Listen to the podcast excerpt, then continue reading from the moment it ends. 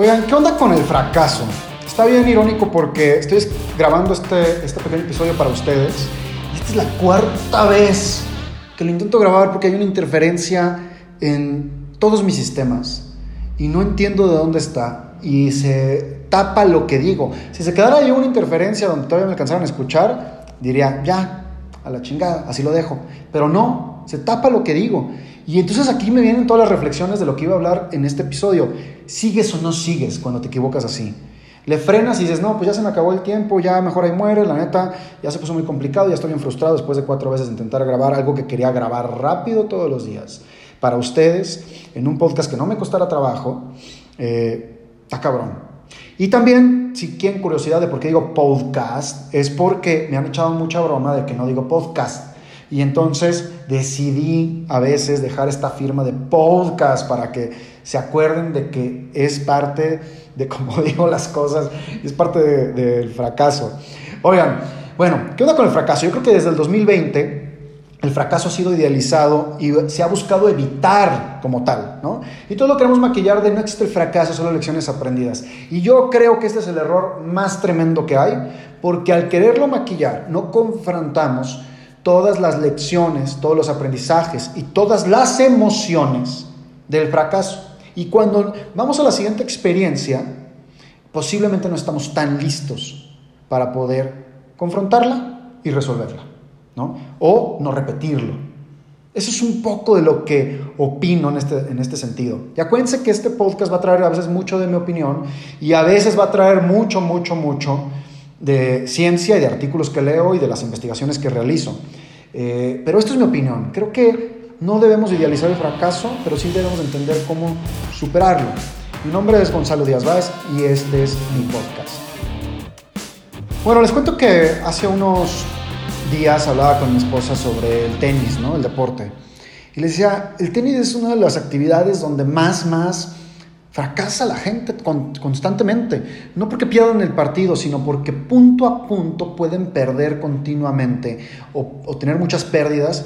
Y los mejores tenistas, como en la vida, los mejores líderes, las mejores personas, las personas que están más tranquilas, se recuperan hasta a esos momentos.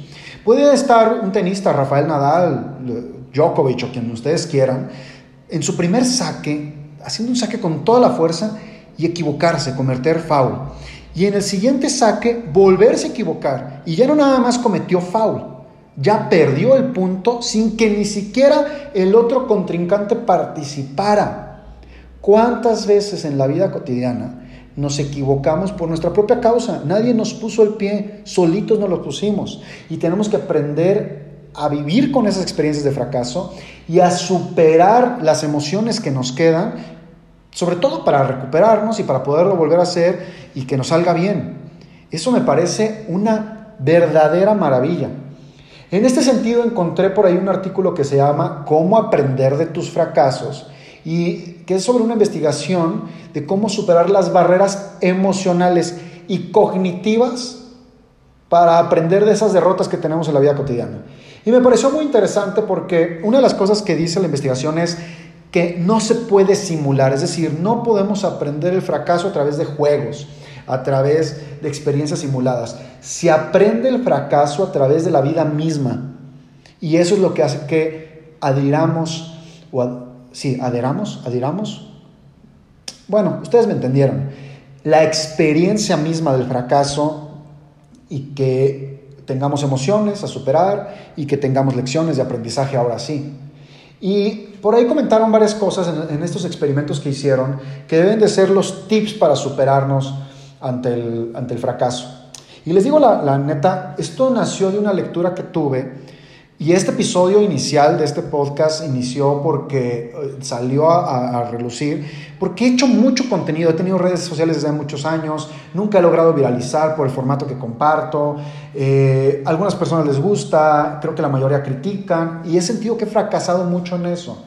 Y hace unos días dije, ya ahí muere, yo ya no voy a participar. Y la realidad es que decidí no participar en redes sociales, pero sí grabar estos episodios espontáneos, sin un guion, para mi comunidad y para compartirles sí de lo que investigo, sí de lo que me gusta compartir, pero también de cómo eso es parte de mi vida, ¿no? Y cómo también, si yo investigo sobre el fracaso y escribo un libro quizá algún día, no tiene nada que ver con que yo no lo viva, ¿no? Tiene que ver, de hecho, con todo lo contrario, con que yo lo vivo mucho.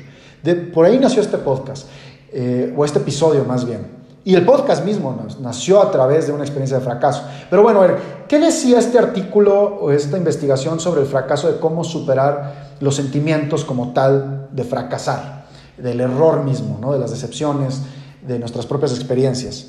Ahí les va, número uno, que observemos los fracasos de otras personas. Sí observar a otras personas nos deja ver a través de ese espejo que nos crean lecciones para nosotros mismos. Número dos, compartir tu propia historia de fracaso. Esto me recordó mucho que hay una comunidad que se llama Fuck Up Nights, que son tipo TED Talks rápidas, directas al grano, pero que comparten su historia de fracaso.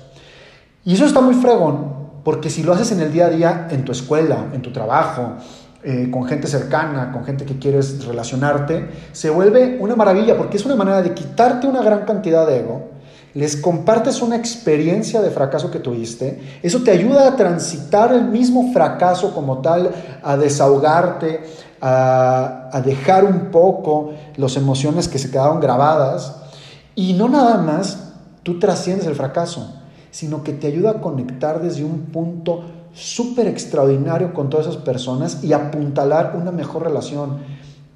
Me parece una bomba, o sea, eh, está chingón eso, la verdad, muy fregón ese consejo. El siguiente es, siente la decepción del fracaso. Ese es el siguiente consejo. Siente la decepción del fracaso. Es importante aprender a sentir las emociones reales del error y no evitarlas, porque eso es lo que quita la idealización. Yo creo que cuando idealizamos las emociones positivas en un fracaso o en un error o en la vida cotidiana, nos afecta mucho y nos quita la oportunidad de aprender cómo lidiar con las futuras situaciones. Me parece también un muy, muy, muy buen consejo. También habla de aquí de centrarse en el objetivo de largo plazo y ese me parece también extraordinario consejo y muy chingón. Les voy a decir por qué. Porque centrarse en el objetivo de largo plazo nos ayuda a saber que esto es un pequeño instante de lo que estamos viviendo. Creo que es muy difícil centrarse puramente en el objetivo de largo plazo, pero sí creo que si dividimos el que quiero bajar 20 kilos y un día rompí la dieta, pues es un día de 365 y no pasa nada, mañana la retomamos. Y creo que eso es el objetivo o la mejor referencia que puedo dar con respecto a lo que dije del tenis, ¿no? Pues es un punto, sigue otro. Y eso conecta al último consejo que dan, que es practica la atención plena o lo que dicen mindfulness o meditación o cualquier técnica de atención plena, hay muchas, ¿no? Salir a la naturaleza, caminar y demás.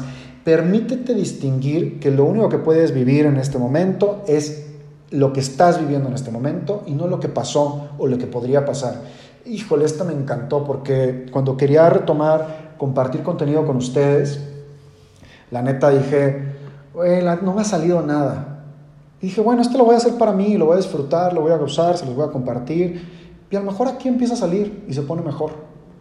Eh, y por último, este es un extra. Practica la autocompasión. A veces somos extremadamente duros con nosotros mismos cuando nos equivocamos, cuando fracasamos. Y la neta es que los fracasos no somos nosotros. Los fracasos son situaciones y las experiencias y emociones que aprendemos a través de esas situaciones sí puede convertirse en nosotros. Entonces, ser compasivos a través del fracaso con nosotros y no castigarnos tan cabrón de repente puede ser lo mejor para decir, mira, güey, ya aprendí de la situación y el aprendizaje y el cómo voy manejando mis emociones si es lo que me define, no la situación misma de fracaso que viví. Quizá darnos un abracito está chingón. Decía el expresidente Pepe Mujica, eh, muy famoso en Latinoamérica, se puede caer y volverse a levantar. Y siempre vale la pena volver a empezar. Una y mil veces mientras uno esté vivo, este es el mensaje más grande de la vida. Lo decía Pepe Mujica, fíjense nada más, este era un podcast que iba a durar cinco minutos, ya fue un fracaso mi promesa del teaser donde les dije que iba a durar cinco minutos, ya duró 10, 11 casi ya, eh, pero así es esto. Vamos a dejar que fluya como la vida, vamos a seguir caminando, vamos a improvisar algunas veces y les voy a contar algo muy simple. Esto es para disfrutarse. Espero que les quede algo. Si algo no te, si algo no te gustó, discútelo, razónalo, mándalo al carajo, difiere, lo que tú quieras. Comparte, por favor, porque este podcast no va a crecer a través de que lo empuje en redes sociales, va a crecer a través de que ustedes y yo lo compartamos en corto con la gente de nuestra comunidad. Me interesa estar cercano a ustedes y no simplemente estar compartiendo a lo bruto. Audio y video quizá en algún momento. Pero bueno, este fue el episodio de ¿Qué onda con el fracaso? Mi nombre es Gonzalo Díaz Báez y este es mi podcast.